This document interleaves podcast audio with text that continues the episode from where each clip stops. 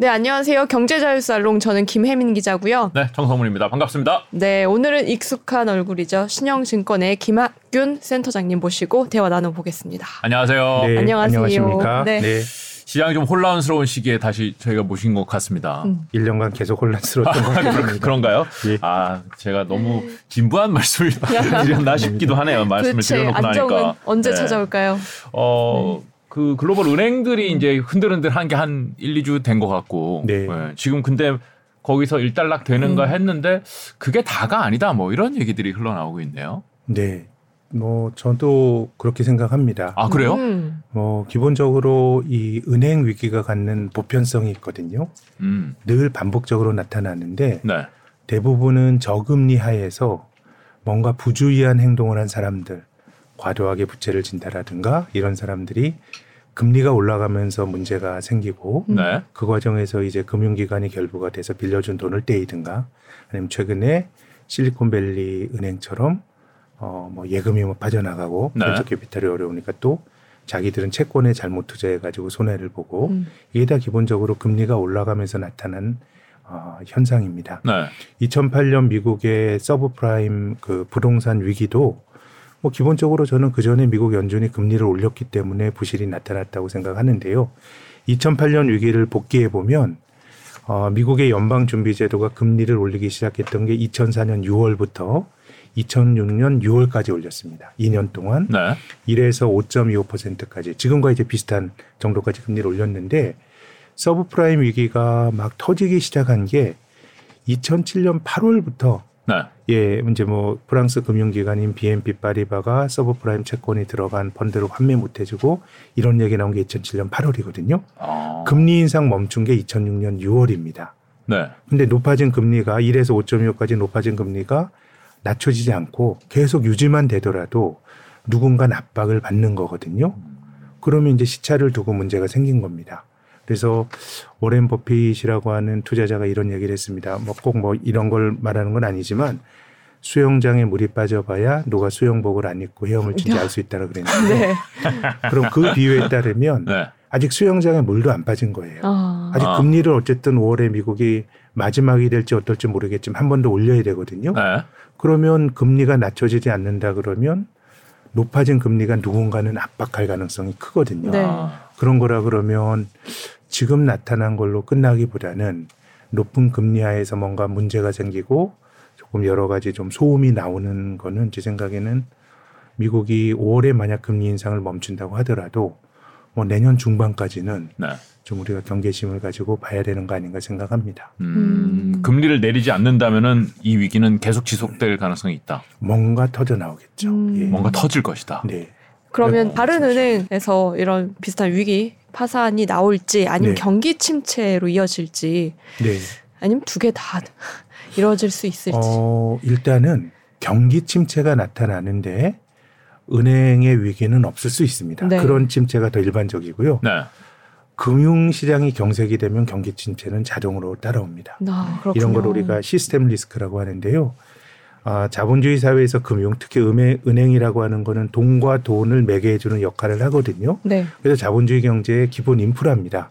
그래서 은행이 어려워지는 거는 정부도 막으려 그러고 음. 이번에 실리콘밸리 은행이 파산했을 때 미국의 제니 델런 재무장관이 우리가 예금자 보호 다 해주겠다 막 이런 얘기 했거든요. 네. 네. 그렇죠. 근데 이제 뭐 예금자 보호 기금이라고 하는 게 은행들이 예금을 받으면 보험금으로 내는 건데 음. 그게 뭐 전체 예금의 1%밖에 안 되니까 이게 정말 제니 델런 재무장관이 책임질 얘기를 한 건지 뭐 전체 예금에 대해서 보장해 줄 것처럼 막 얘기를 했거든요. 그러니까 이제 그런 은행이 흔들리면 안 된다라고 하는 위기감은 분명히 관료들이 갖고 있고요. 뭐 그러다 보니까 예금자 보호까지 해주잖아요. 그래서 은행이 힘들리게 되면은 어, 돈이 안 들게 됩니다. 네. 그러면 멀쩡한 기업도 자금을 구하지 못해서 파산하는 이런 위기가 발생하기 때문에 그래서 이제 거대 은행이 파산하거나 어려워지는 게 이걸 시스템 리스크라고 부르는데요. 네. 어, 실리콘밸리 뱅크처럼 조그만 은행이 파산한다. 이거는 뭐 시스템 리스크 아니고요. 우리나라가 2011년도에 저축은행 몇 개가 문 닫았거든요. 네. 이것도 시스템 리스크 아닙니다. 음. 음. 그래서 이제 금융 위기라고 하는 거는 어떻게 보면 약간 자기 실현적 속성이 있거든요.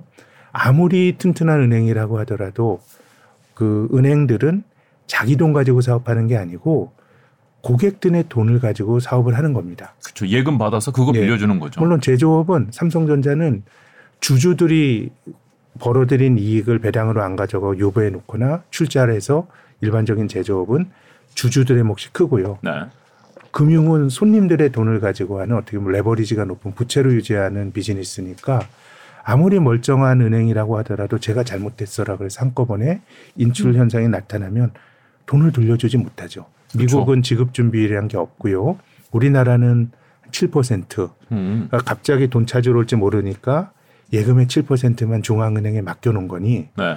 예를 들어서 한꺼번에 예금의 15%만 돈 내달라 그러면 은행은 뱅크런이 나서 부도가 나니까 아. 아, 실리콘밸리 은행이 그 자체가 시스템적인 리스크를 불러일으킬 건 아니지만 뭔가 위기의 전염 효과를 막기 위해서 저는 제니 렐런 의장이 막 서둘렀고 음. 어, 금융 관료들이 긴장하고 있다고 생각이 들거든요. 음. 그래서 어 어쨌든 저는 뭐 그 여러 가지 소음은 많을 것 같고 근데 어디가 문제가 될 거냐? 네.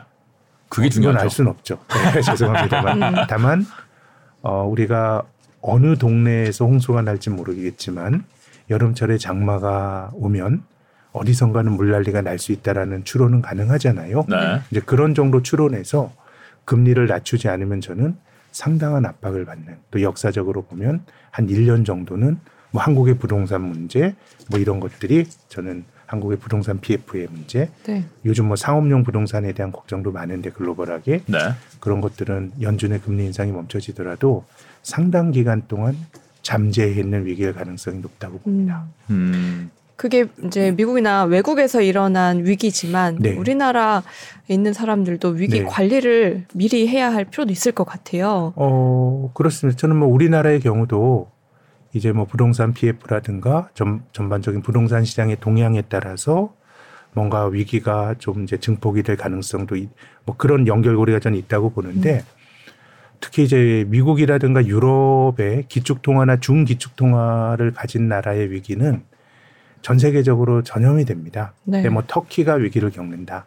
그들의 문제예요. 음. 우리나라가 97년도에 IMF 구제금융을 받았는데 한국만 하더라도 경제 규모가 큰 나라거든요. 그래도 그거는 국제적인 문제입니다. 근데 음. 달러라든가 유로라든가 많은 사람들이 수용하는 금융에서 문제가 되면 글로벌 리스크로 전이가 되는데요. 2008년 글로벌 금융위기가 뭐 전형적인 사례이죠. 네. 그때 우리나라 주가 지수가 2000에서 940포인트까지 소위 반토막이 났는데 우리가 2008년을 복귀해 보면 뭐 한국 주가 지수가 반토막 날 정도로 한국 경제에 심각한 모순이 있었던 건 아닙니다. 네. 근데 금융 세계화가 진전이 되고 그리고 유럽이나 미국의 금융기관들이 금융 세계화를 주도하고 돈과 돈, 돈이 얽혀 있다 보니까 어, 선진국에서 탈이 나게 되면 이건 이제 글로벌 리스크로 전이가 될 수도 있기 때문에요. 음. 일단 뭐 미국이라든가 유럽에서 탈이 안 나는 게 이제 중요하고요.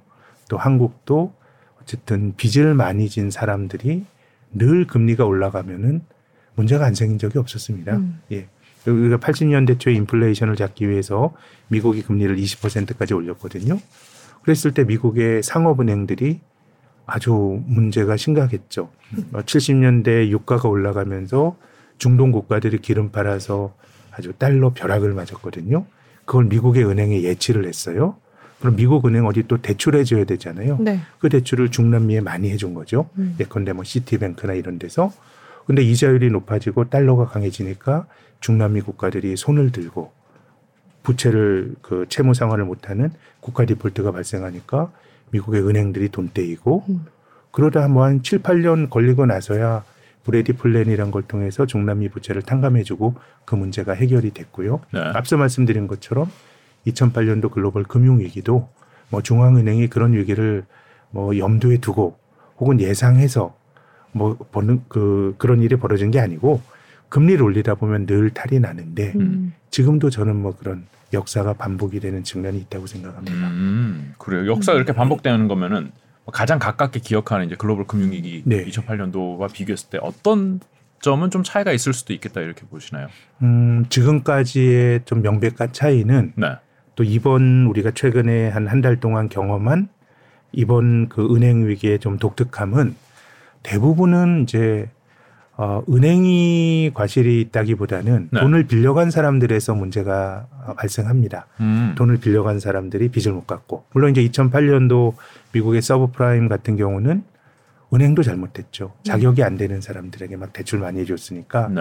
은행도 탐욕의 잘못이 있지만 어쨌든 문제가 생기는 연결고리는 대출 받아간 사람들에게서 문제가 생겼습니다. 빚을 못 갚으면서. 네. 근데 지금 벌어지고 있는 일은 어 본질적으로 뭐 CS도 마찬가지고요. 크레딧 스위스도 이 금융기관에서 잘못한 거예요. 음. 그렇죠. 투자를 잘못하고 누가 어, 뭐 망해서 돈을 못 갚았다 이런 얘기는 안 들리던데요. 네, 실리콘밸리 뱅크의 경우도 이제 그 스타트업이 많은 지역이니까 뭐 예금이 줄어들고 이런 건 있지만 그거는 뭐 예금자들이 잘못한 건 아니에요.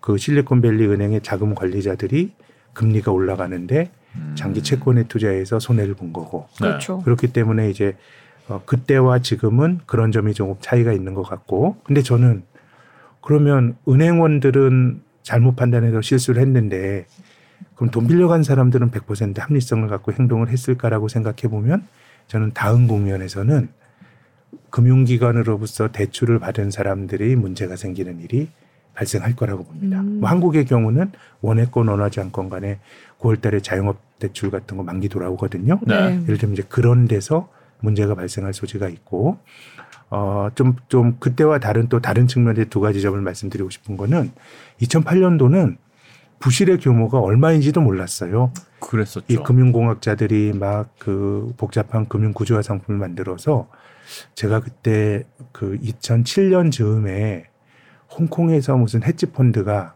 한국의 고객들에게 금융 상품을 팔려고 상품을 들고 와서 이제 설명을 해요.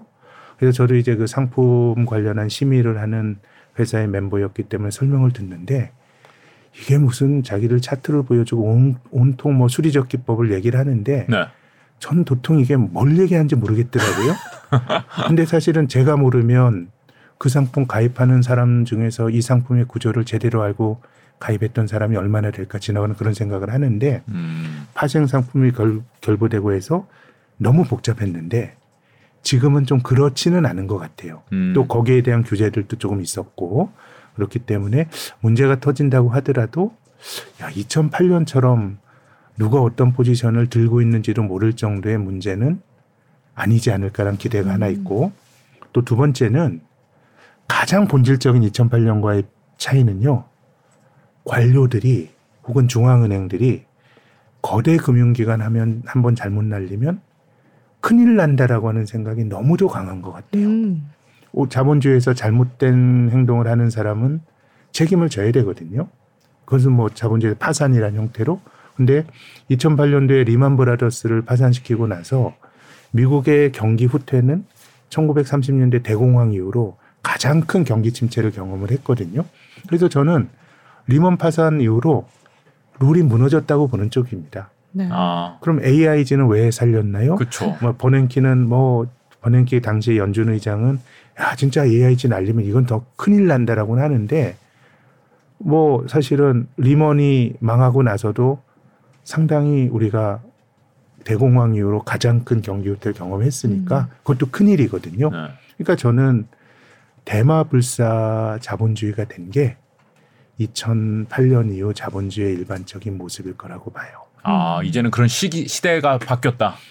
예, 잘못해도 크면은 살려준다. 예, 저는 대마가 살아나는 음. 어. 그래서 어, 이것은 두 가지 시사점이 있는데 투자하는 입장에서는 아까 말씀드린 그런 신용 경세 기후 이런 게 발생하게 되면 주가가 뭐 많이 떨어집니다. 반토막이 나는데 그런 것들이 봉쇄가 되면 주가가 많이 과거처럼 이렇게 험하게 안 떨어질 수 있다고 생각하는데 음. 근데 중요한 거는 저는 자본주의에서 불황이나 파산이 주는 미덕은 자본주의 자체의 정화작용이라고 생각합니다. 잘못한 경제 주체가 좀 벌을 받고 음. 또 비효율적인 경제 주체가 퇴출이 되고 살아남은 경제 주체들이 효율적으로 운용을 하면서 어, 시스템의 탄력이 혹은 그 건전성이 개선이 되는데 전 2008년 이후에 자본주의가 그런 게 상실이 된 자본주의라고 생각합니다.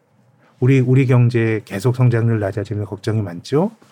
근데 2008년 이후 한국 경제처럼 걱정 없었던 때가 없어요. 뭐큰뭐 탈이 혹시 뭐 생각나시는 거 있으세요? 아니요. 예, 제가 직장 잡자마자 외환 위기 그리고 한 2년 지났더니 3대 재벌이었던 대우그룹 파산 또 한 1년 지났더니 현대그룹 휘청거리고 또 2년 지났더니 카드, 카드. 위기로 음. 경기가 휘청거리고 그러면서 우리 경제는 굉장히 단기간으로 바닥이 깊었지만 그 이후에 V자형으로 반등하는 패턴들이 계속 반복이 됐거든요. 음.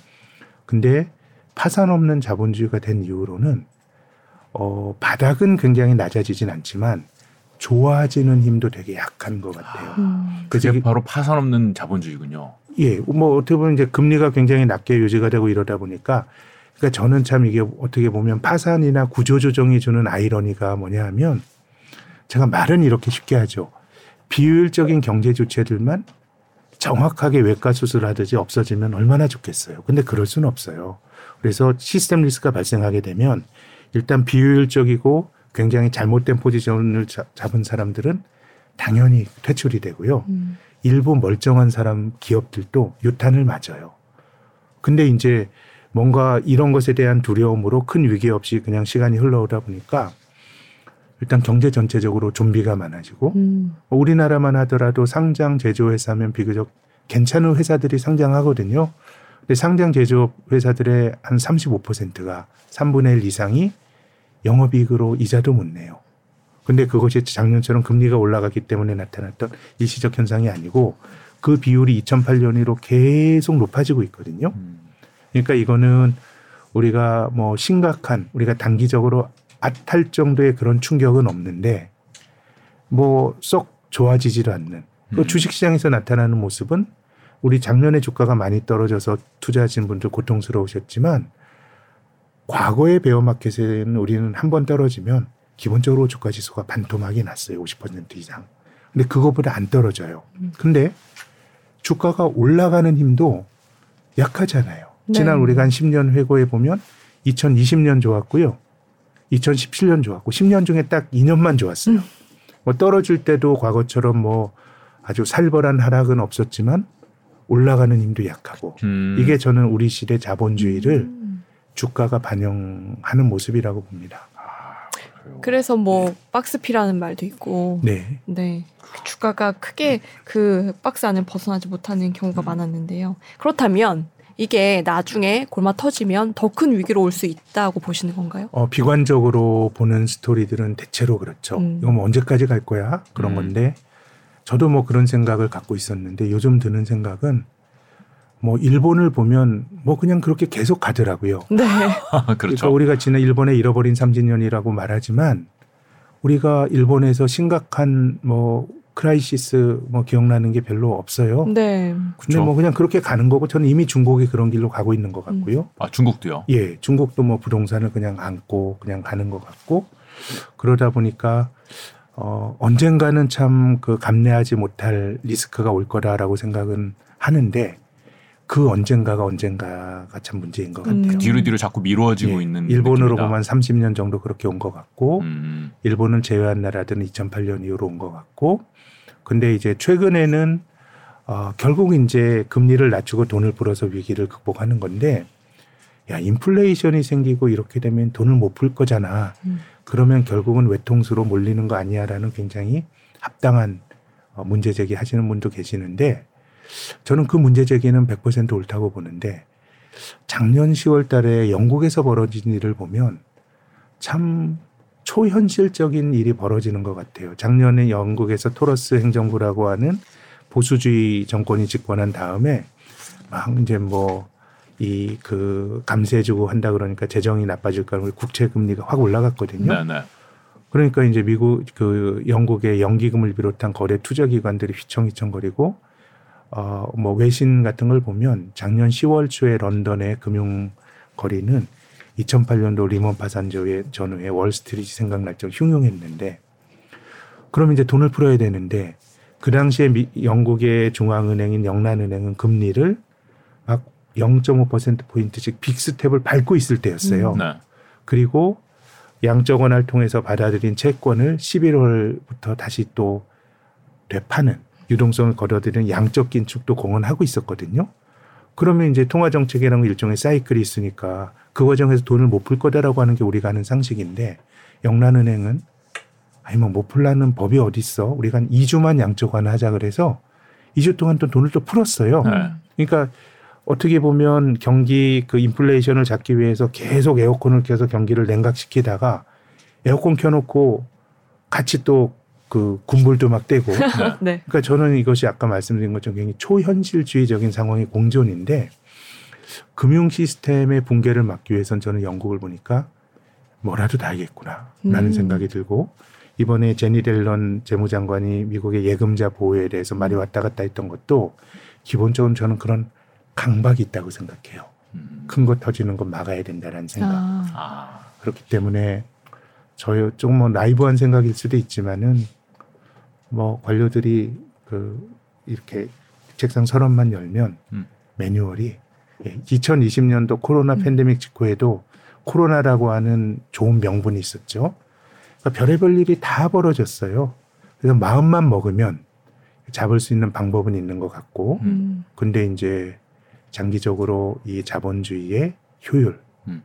뭐 이런 것들이 문제죠. 네, 코로나 아. 팬데믹 때 여러 정책이 다 있었는데 이 중앙은행은 어, 민간 그 경제 활동 참여하는 사람을 도와주는 거는 반칙이거든요. 네. 중앙은행은 은행만 도와주, 은행만만 거래를 해야 돼요. 네, 네. 자본주의에서 경쟁이라고 하는 건 우리가 돈 벌려고 하는 거거든요. 그렇죠. 근데 중앙은행은 돈을 만들어낼 수 있는 경제 주체가 누구를 지원해 주는 건 이거는 반칙이거든요.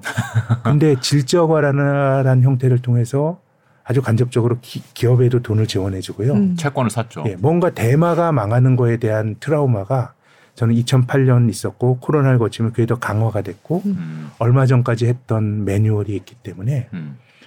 어 저는 2008년식의 음. 그런 그 아주 단기 쇼크가 올 가능성은 음. 굉장히 세상은 앞으로 상당 기간 동안 음. 좀 어수선하겠지만 그런 일은 안 벌어지지 않을까 라는 음. 생각을 하고 있습니다. 네. 당국자들이 최선을 다해서 일단은 막을 것이다.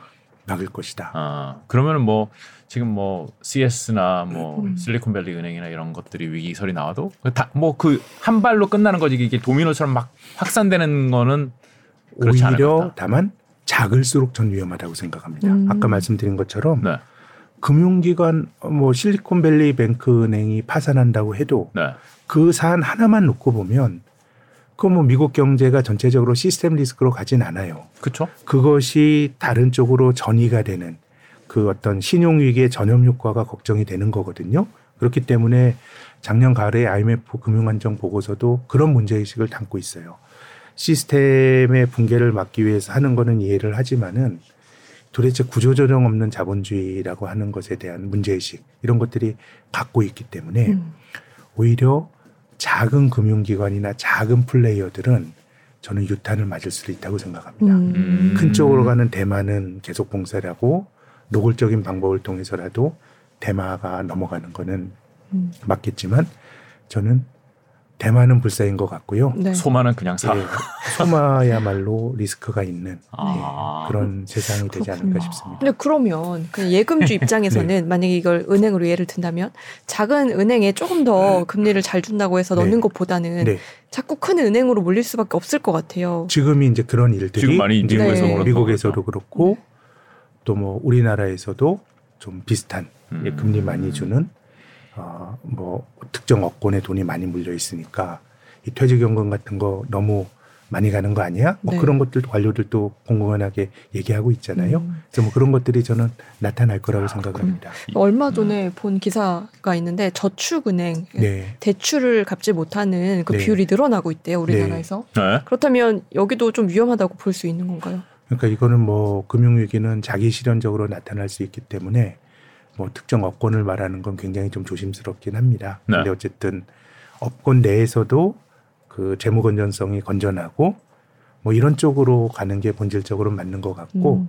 또 대부분 예금자 보호가 되는 게 이게 뭐 내가 많은 위험을 져가지고 많은 위험을 져가지고 높은 기대 수익률을 가지고 있, 그렇게 의사결정을 하는 게 아니고 그냥 비교해서 이자율 조금 더 주는 선택을 하는 거거든요. 네. 이제 그런 거라 그러면은 이제 이자율 조금보다는 내 돈을 맡아놓고 있는 금융기관의 건전성이나 이런 것들을 저는 우선적으로 음. 판단해서 의사결정하시는 게 네. 개인들이 예, 저는 좀 맞는 선택일 거라고 봅니다. 네. 막 대만은 불사고 소만은 리스크고 사일 수도 있고 그러면 이거 그냥 단신으로 나왔는데 캐나다 2위 은행이 뭐 위험하다 이런 얘기도 있는데 거기는 대마니까 2등이면 대마일 거 아니에요? 저는 이거 조금 조금 네. 이상하더라고요. 어. 아, 그래요? 뭐, 그 신문 기자분들이 네, 시가총액이 18조 원 정도 날아갔다 막 이런 얘기도 하는데 네, 네. 이 시- 말씀하셨던 토론토 도미니언 은행이 네. 굉장히 큰 은행입니다. 네. 네. 시가총액이 한 100조가 넘는 은행이에요. 네. 근데 우리나라 그 KB 금융지주가 한 20조 원 하거든요. 와. 근데 다섯 이제 배네요. 만약에 네. 토론토 도미니언 은행이 만약에 부도의 위험이 있다 그럼 제가 앞으로 이 은행이 어떻게 될 거다라고 하는 것에 대한 예상을 하는 게 아니고 그건 저도 몰라요. 네. 다만 이 은행이 위험하다라고 하는 것들이 인지가 됐을 때 나타나는 반응은 주가가 굉장히 많이 떨어집니다. 당연한 일이겠죠. 그렇죠. 근데 이때 주가 하락률이 중요한 게 아니고 주가의 레벨이 음. 이게 파산이 될지 모른다고 생각하면 주가의 레벨이 많이 낮아집니다. 실리콘밸리 은행 최근에 뭐 이슈가 되는 은행들이 주가가 1분 밑으로 떨어졌죠. 네. 또 CS의 경우도 1유로 밑으로 떨어집니다. 근데 이 그 토론토 도미니언은 미국에도 이제 주식이 상장돼 있는데 음. 고점이 한, 한 70달러에서 한 지금 한 58달러에 거래가 돼요. 괜찮네요. 아니, 주가로만 보면. 네. 근데 우리나라 KB 금융지주가 얼마 전에 6만 원 하던 게 지금 한 4만 6천 원이니까 네. 하락률로 따진 KB가 더 떨어졌어요. 아, 그러네요. 근데 시가총이 훨씬 크니까 아. 떨어져도 뭐 18조 이렇게 떨어지는 건데 네.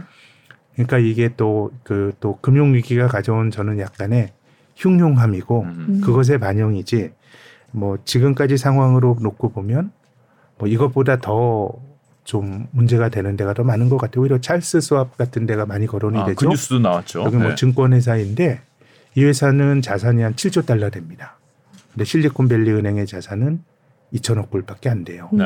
그러니까 훨씬 더 큰 회사인데 보니까 주가가 계속 떨어지고 있더라고요. 음. 그렇기 때문에 하여튼 왠지 어수선하고 이걸 우리가 정확히 찝을 수는 없지만은 뭐 이런 일들은 계속 좀 될 것 같은데 이제 그것이 정말 리스크를 반영할 수도 있고 약간의 좀 흉흉한 음. 상황에 그냥 뭐 약간의 과장된 반영일 수도 있고 이런 것들이 저는 어쨌든 뭐 세상이 좀 뒤숭숭 뭐 한 세상의 반영이라고 봅니다. 그러니까 자라보고 놀라서 이제 소뚜껑 보고 놀란다는 약간 그런 느낌이네요. 그렇죠. 네, 네, 어. 네. 어디가 진짜로 잘한지 어디가 진짜 소뚜껑인지는 망하기 전까지. 근데 이제 주가가 저도 2008년 금융위 이렇게 복귀를 해보니까 결국 주가가 제일 먼저 선행적으로 반응을 하는 것 같아요. 아, 하락률도 중요하지만 주가의 레벨이 음. 네. 전에 뭐 2008년도 그 9월에 리먼 파산하기 전에 그 스사남이 닥치기 전에 음. 미국 금융 주주가 많이 떨어졌는데 보니까 5달러 밑으로 떨어졌던 주식들은 음. 나중이 되니까 거의 제로로 수렴하더라고요. 아 그래요. 휴지도 조각이 됐나요? 네, 시장이 아는 것들을 미리 반영하는데 네. 뭐 이 케이스는 조금 음. 뭐 아직까지 그런 건 아닌 것 같아요. 우리나라로 치면 이제 동전주들 네, 동전주까지 되죠. 금융회사가 동전주가 되면 이거는 야, 큰일 큰일 났다. 나는 거죠. 네, 네. 네. 음, 그렇군요. 자, 이제 다음 주에 한국은행에서 금통위가 열리고요. 네. 그 뒤에 미국에서 FOMC 노출줄이 열리겠죠. 예상을 좀 해보신다면 어떨까요? 음, 한국은행은 동결. 미국은 5월 초에 0.6% 포인트 올리고 금리 인상 중단 이렇게 음, 생각합니다. 그렇군요. 지금 어쨌든 미국도 금융시장의 여건이 되게 좀 타이트한 것 같아요. 음. 그래서 그 실리콘밸리 은행이 파산한 다음에 미국 연준이 유동성을 은행들에게 공급하는 정책을 이제 했는데 어 일반적으로 그 민간 은행들이 돈이 필요하다. 그럼 연준에 돈을 끌어가야 되거든요. 음. 돈을 끌어갈 때는 담보를 뭘 맡겨야 돼요. 네. 이 이거를 이제 재할 재할인 재할인이라 그러잖아요. 음. 재할인율이고 근데 이번에 미국 연준이 담보 요건을 되게 완화시켜 줬어요.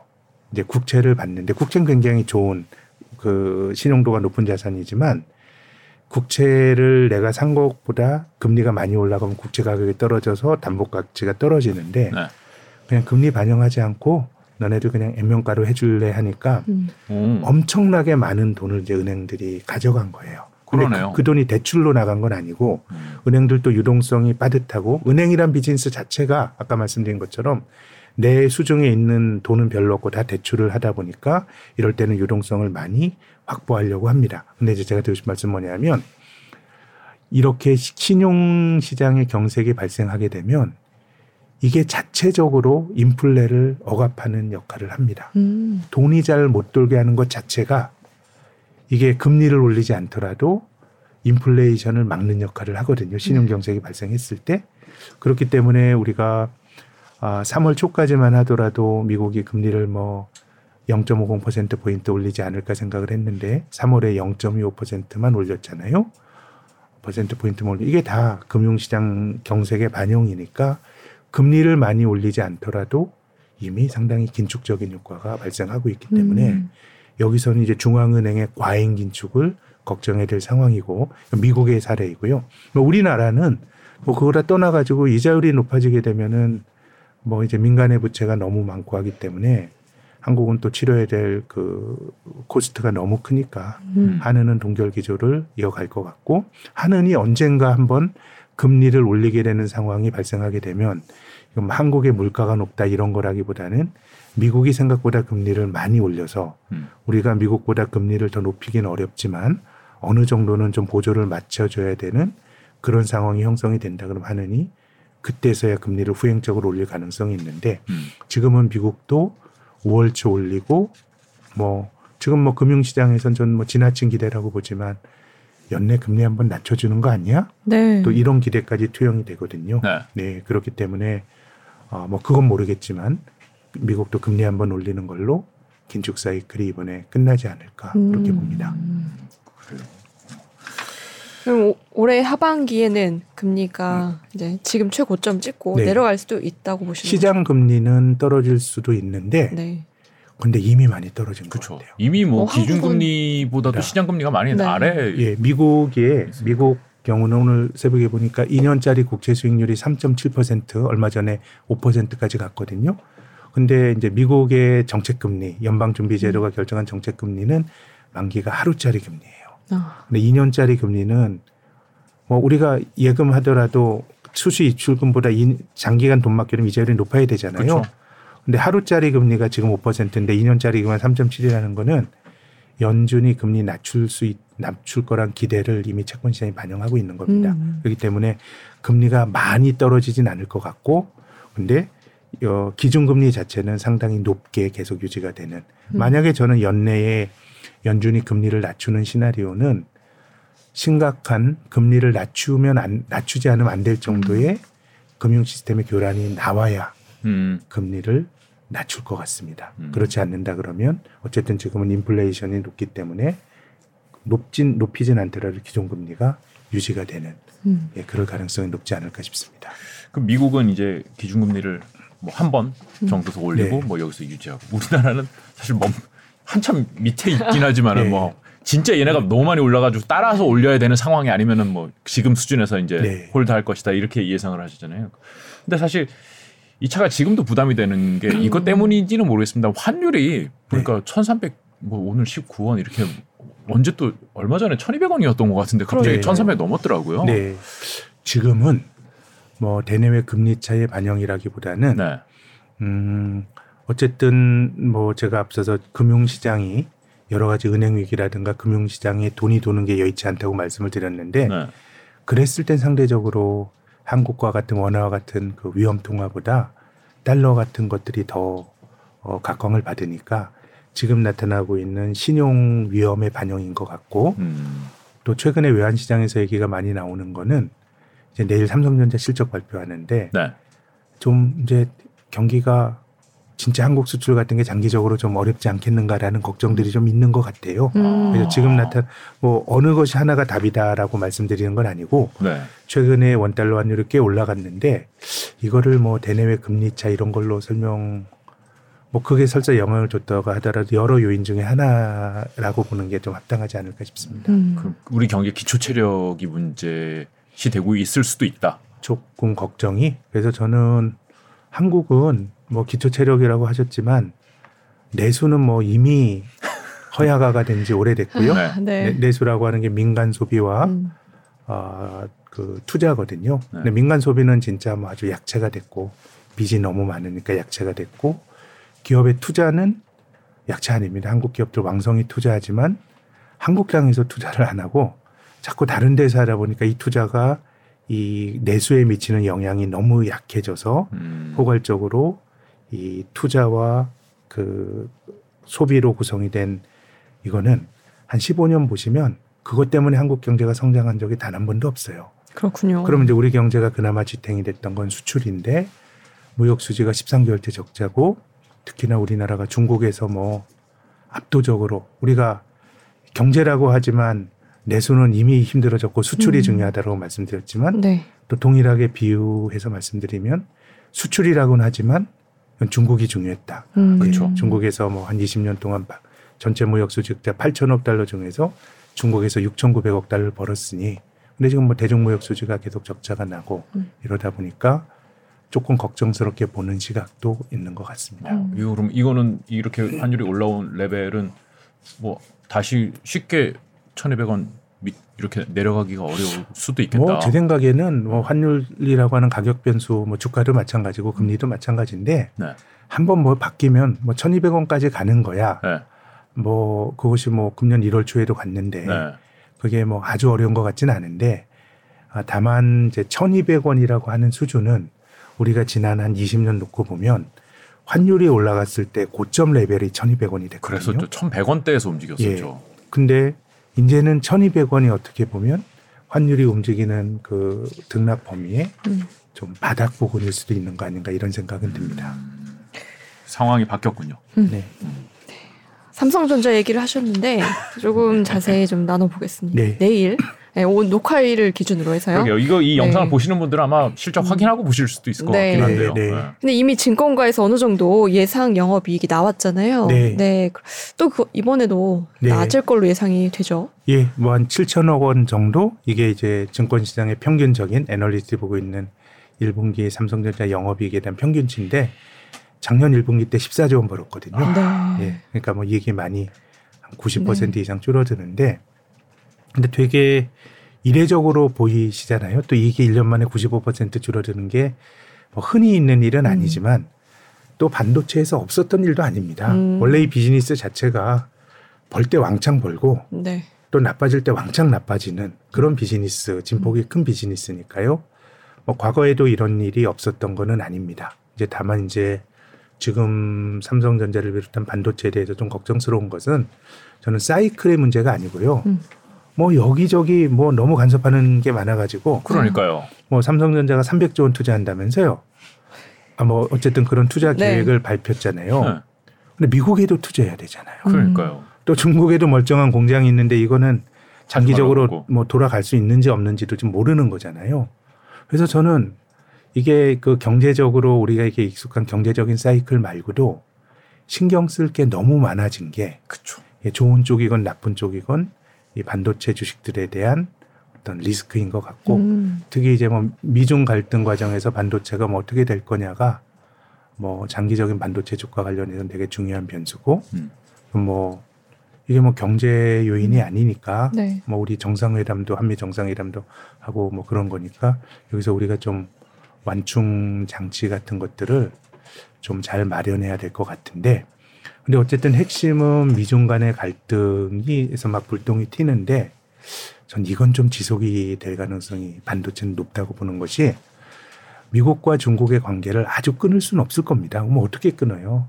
그래서 작년에 미국과 중국의 교역량이 뭐, 뭐 굉장히 금액이 높아졌다는 거 아닙니까? 인플레이션이라고 하더라도. 정치인들은 싸워도 네. 음. 근데 반도체는 되게 심각해요. 왜냐하면 2015년 즈음에 중국에서 중국 제조 2025라고 하는 중국의 산업진흥 계획을 발표를 했습니다. 네.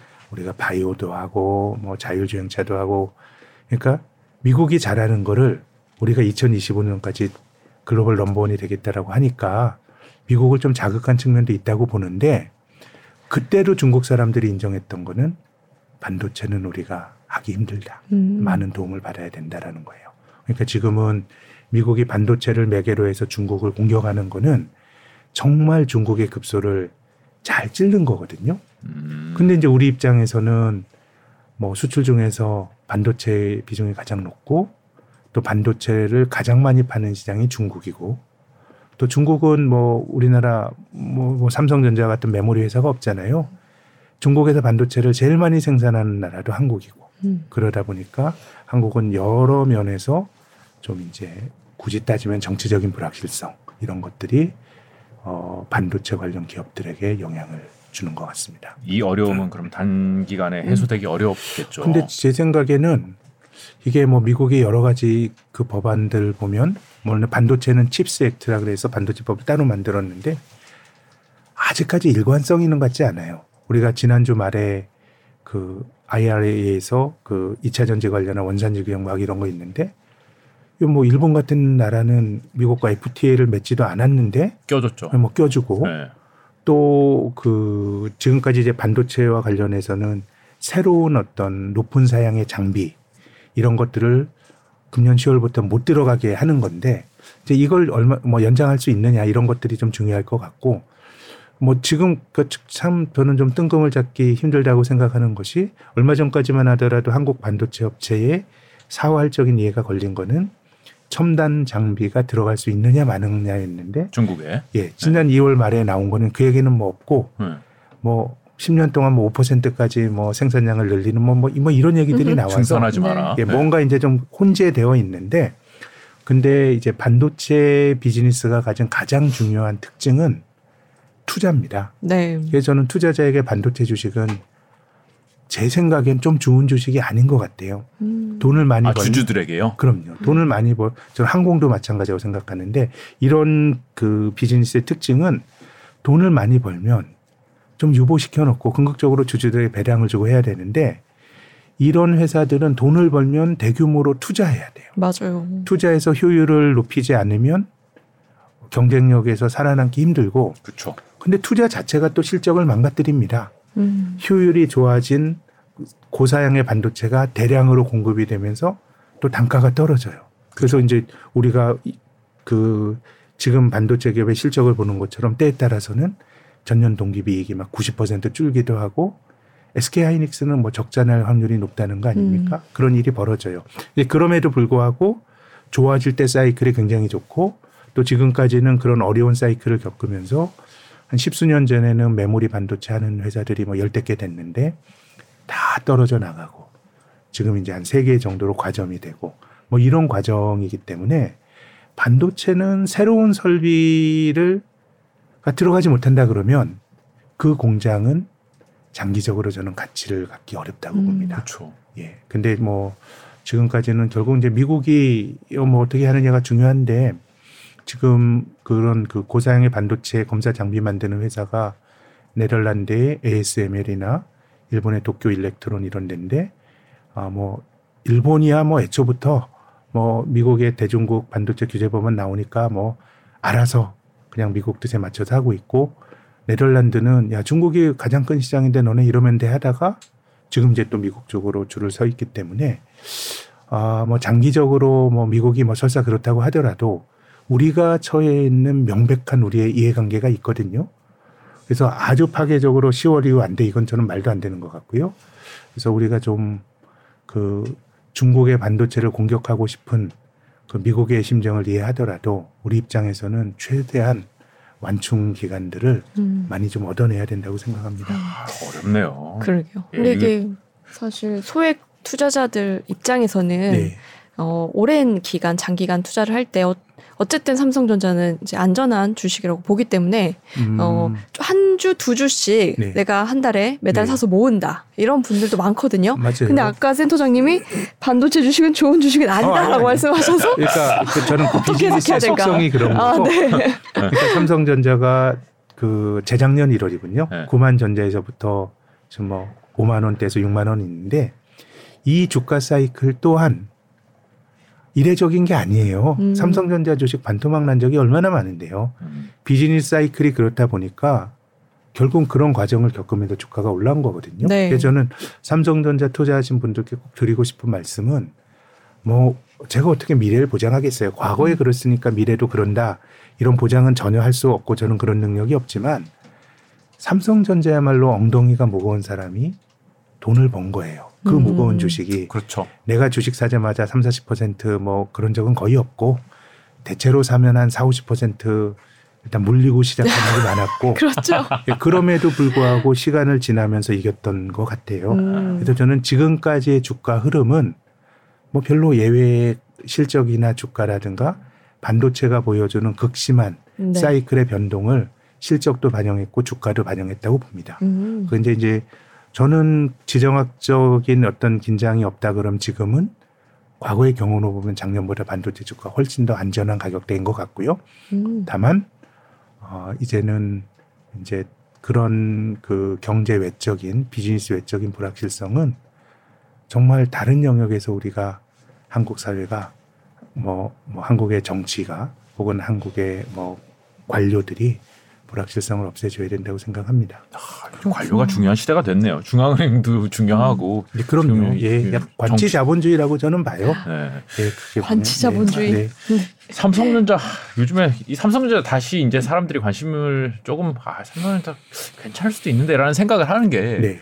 최근에 AI가 어마어마하게 지금 네. 네, 흐름을 타고선 야 AI가 이렇게 대단한 거에서 네. 이, 이런 걸 확인하면서 야 그럼 결국은 반도체 아니야 이런 생각을 가지고 있는 분들도 많거든요. 그럼요. 그 호재잖아요 이거는. 근데 제 생각에는 네. 이거는 뭐 꼭 그 말씀에는 저도 공감을 하고요. 우리가 반도체에 투자한다는 관점에서 보면 두 가지를 잘 보시란 조언을 드리고 싶은 게 첫 번째 투자가 나라, 늘어난다. 이때는 반도체 주식을 팔아야 될 때입니다.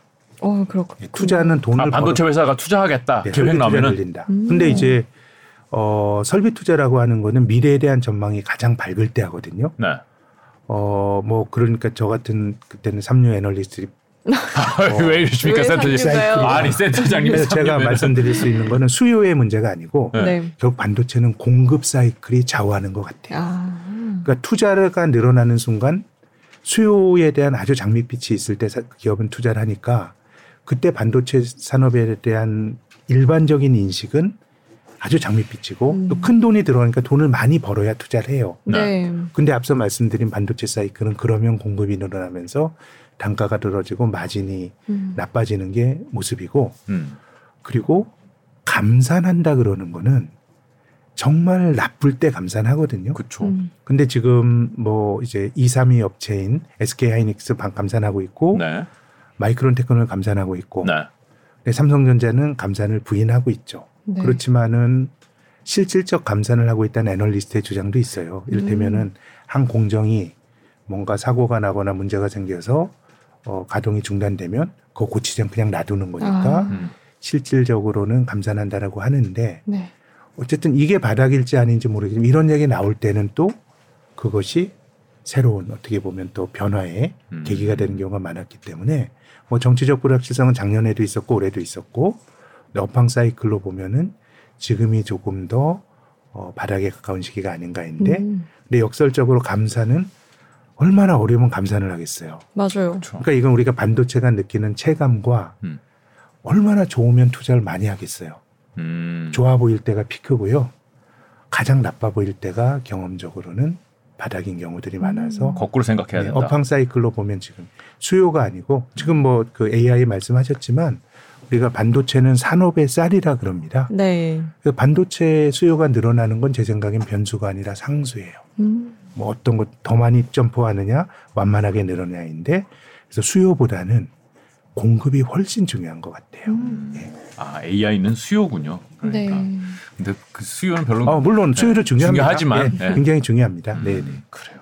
저희가 음. 그 아직 시간이 조금 남았지만 어, 안 드릴 수 없는 질문이 있어서 한번 해보겠습니다. 요즘 네. 코스닥 시장이 난리가 났어요. 네. 네. 네, 우리나라 시장이 음. 이- 좋나? 라는 생각을 가지고 있는데 코스닥은 좀 많이 올랐어요. 많이 올랐죠. 네. 네. 그 코스닥 중에서도 특정 회사가 많이 올랐더라고요. 네, 뭐 2차 전지 회사들 네. 많이 올랐죠. 네. 네.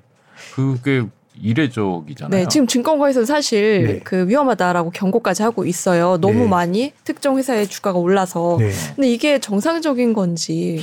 제 생각에는 이 현상은 그 뭐 잘 모를 것 같아요. 애널리스트도 네. 이것이 뭐 고평가됐다 저평가됐다의 차원이 아니고 음. 뭐 기본적으로 신산업이라고 하는 거는 잘 모르잖아요. 뭐 우리가 미래를 추정하는 대부분의 방법론은요. 다 과거를 보고 미래를 봐요. 그렇죠. 주가 차트 보시잖아요. 네. 과거의 주가 차트를 왜 보시는 거예요? 우리가 애널리스트 보고서 보면 다 엑셀로 차트가 나오잖아요. 과거의 추세를 통해서 야, 이렇게 왔으니 여기서 가감을 해서 미래를 전망하는 게 주가 전망뿐만 아니라 모든 일반적인 전망의 일반론입니다. 네. 근데 이제 새로운 비즈니스는 과거의 데이터가 없다 보니까 일단 기본적으로 잘 그 valuation이나 이런 것들을 어, 평가 가치 평가하기 힘들어요. 네. 이건 꼭 뭐 어, 뭐 이것이 버블이다라고 할 수도 있지만 그 가치를 그러니까 제 제가 말씀드린 건 모른다예요. 음. 버블이라고 하는 것도 나의 판단이 들어간 건데 네. 근데 이제 제가 꼭 드리고 싶은 말씀은 뭐냐면 어 뭐 2차 전지가 이렇게 올라가는 건 우리가 처음 보지만 이 성장주가 외피를 바꿔가면서 나타났던 것들은 주식시장에서 늘 나타나요. 음. 지금 그 주역은 2차 전지입니다. 네. 근데 20년 전에는 닷컴이라고 하는 음. 그런 것들 닷컴자가 안 들어가면 주식도 아니었고 심지어는 어떤 회사들은 회사 이름에 뒤에 닷컴을 붙여요. 그럼 또 주가가 올라가고 어, 비합리적이잖아요. 네. 사람들이. 그런 근데 시절이 그것이 있었죠. 한국만 그런 거 아니고요. 60년대에 아폴로 11호가 달에 갔을 때 그때 미국에서도 이 그런 기술주에 대한 열광이 있었대요. 네. 그때 기업들이 이름을 바꾸는 걸 그 끝나는 걸 오닉스, 트로닉스로 바꾸는 게 또 열풍이었대요. 아. 뭔가 첨단 비즈니스를 하는 것처럼 이런 또 주가가 올라갔다는 문헌 기록이 있으니 음. 뭐 특정한 성장성이 있는 쪽에 열광을 하는 거는 뭐 늘 있었어요. 7, 8년 전에는 바이오가 그랬고요. 음. 저 회사 이름에 바이오 붙은 게 엄청 네, 많았죠. 화장품도 그랬고. 어. 네. 그래서 한 2014년, 15년에 우스갯소리로 이런 농담이 있었는데 주가 올리는 방법 공시를 한다. 음. 우리 사업 다각화 하는데 사업 다각화 안에 바이오와 화장품만 넣으면 주가는 올라간다. 음. 뭐 이런 뭐 농담 섞인 것도 네. 있었는데 어, 특히나 이런 성장 산업이 올라가는 거는 경기가 안 좋을 때 이런 쏠림이 발생하는 경우가 훨씬 많습니다. 음. 그러니까 경기가 안 좋다는 거는 대체로 어떤 기업이나 어떤 산업도 별로 좋은 게 없거든요. 네. 보면 다 약점이 많아. 근데 특정한 아주 그 섹터가 그것이 성장에 대한 기대가 투영이 될 수 있다 그러면 뭔가 이제 매기가 집중이 되면서 올라가는데 그렇기 때문에 성장주 강세가 나타날 때는 모든 주가가 다 올라갈 때보다는 대체로 상당수가 재미없을 때 성장할 수 있는 섹터가 있다 그러면 기대감으로 올라가는 게 있는데요. 근데 저는 어 뭐 좋은 비즈니스로 앞으로 돈을 많이 벌 수도 있다고 생각하는데 우리가 투자자 입장에서 늘 생각해야 될 건 뭐냐면 우리는 일차적으로 좋은 회사, 좋은 산업을 찾아야 되는데요.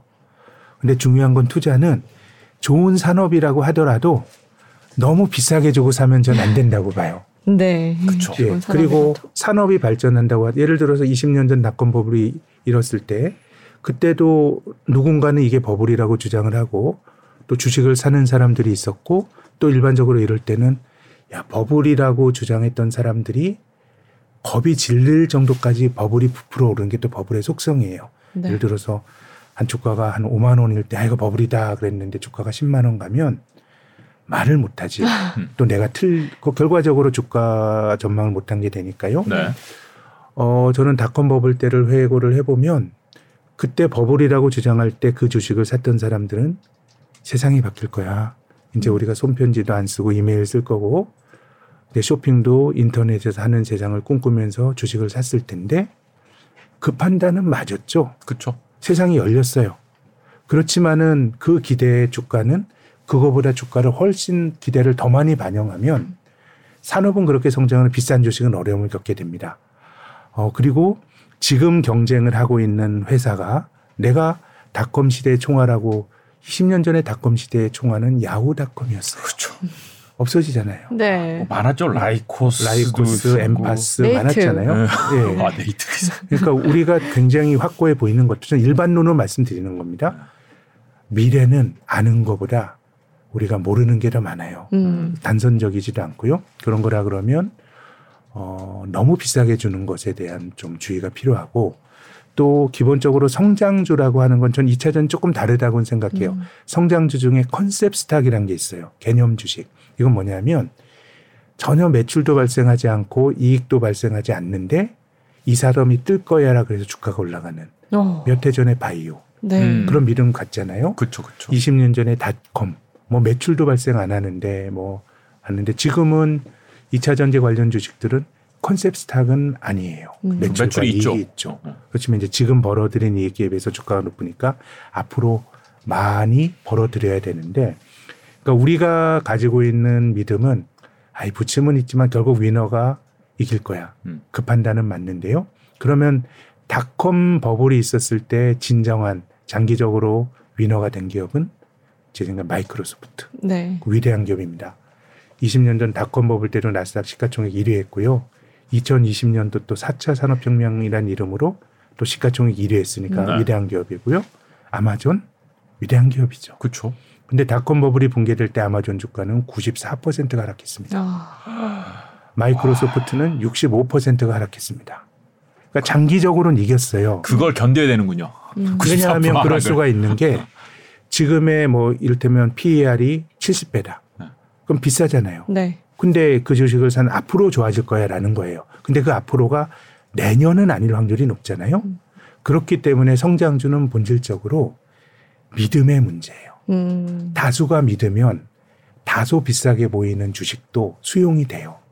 근데 어떤 이유가 됐건 그 믿음이 깨어지게 되면 설사 내가 투자한 기업이 먼 장래에 정말 우리가 바라는 것처럼 위너가 된다고 하더라도 그 중간중간에 주가의 부침은 그건 성장주 주가의 내재가 된 음. 그 설사 좋은 기업이라고 하더라도 그래서 저는 지금 성장하는 산업에 투자하시는 분들은 내가 변동성을 과연 감내할 수 있나 뭐 이런 것들에 대한 고민을 꼭 하셔야 된다고 봅니다. 그러네요. 아마존이 94% 받았다는 생각이 드니까 네. 어, 아찔한데요. 예. 네, 그러고서 뭐 이제 예. 지금의 또 위너가 됐죠. 네. 그러니까요. 아, 위너가 되는 과정은 정말 믿음이 필요하군요. 그러니까 그 산업이나 그것이 발전한다고 하더라도 음. 주식은 사람들의 욕심으로 하는 것이고 클릭 한 번으로 주가가 막 변할 수 있는 거기 때문에 지금의 주가는 이 기업이 5년, 10년 후에 성장할 거라는 기대도 지금 주가에 투영이 될 수 있기 때문에 제 생각에 지금의 2차 전지나 이런 것들은 그런 셈을 한번 해보실 필요가 산업의 성장성뿐만 아니라 이게 도대체 어디까지 성장해야 이 주가가 정당화될 수 있냐 좀 이런 좀 셈법도 필요하다고 저는 봅니다. 음. 저희 모두에 말씀드렸다시피 좀 혼란스러운 시대가 계속 좀 진행되고 있는 것 같습니다. 그렇습니다. 이럴 때일수록 좀 섣불리 행동하기보다는 다시 한번 좀 깊게 생각하고선 그렇죠. 신중해질 필요가 있다는 어, 생각도 들고요. 음. 예, 오늘 센터장님 말씀 들으면서 어, 아, 이걸 정리해야 되나? 저걸 빨리 사야 되나? 아, 천천히 하자. 이런 생각을 좀 했습니다. 네. 네. 네, 네. 말씀 여기까지만 듣겠습니다. 고맙습니다. 네, 감사합니다. 감사합니다. 자, 오늘 방송 여기서 마무리하겠습니다. 저희 경제자유살롱 구독자 음. 여러분들과 소통을 더 잘하기 위해서 네. 스포츠 프리미엄 예, 채널 저희가 그 새로 오픈한 거 알고 계시죠? 다 알고 계시죠? 밑에 링크가 알고 있습니다. 계실 거라고 믿습니다. 예, 네. 들어가시면은 네, 거기에 이제 가입하고 저희가 네. 소통할 수도 있고 저희에게 제안도 음. 할수 있고 그렇죠. 커뮤니티도 운영하고 예. 있고요. 네. 그리고 4월 22일 토요일입니다. 네. 4월 22일 토요일 오후 6시에 어, 서울 연남동에서 예, 저희가 어, 여러분들과 만남의 자리를 음. 마련하고자 합니다. 첫 번째 네, 자리입니다. 처음으로 마련하는 자리인데 이번에는 이제 부동산을 주제로 네. 여러분과 어, 말씀도 좀 듣고 전문가들 네. 모셔서 예, 소통하는 자리를 마련했으니까 네. 많이들 좀 신청해 주시면은 음. 예, 감사하겠습니다. 전문가들께 직접 질문할 수 있는 기회도 있죠. 그러니까요. 네. 예, 만날 수 있는 귀한 자리가 될 거라고 기대를 합니다. 많이 참여해 주시기 바랍니다. 네, 마치겠습니다. 고맙습니다. 감사합니다.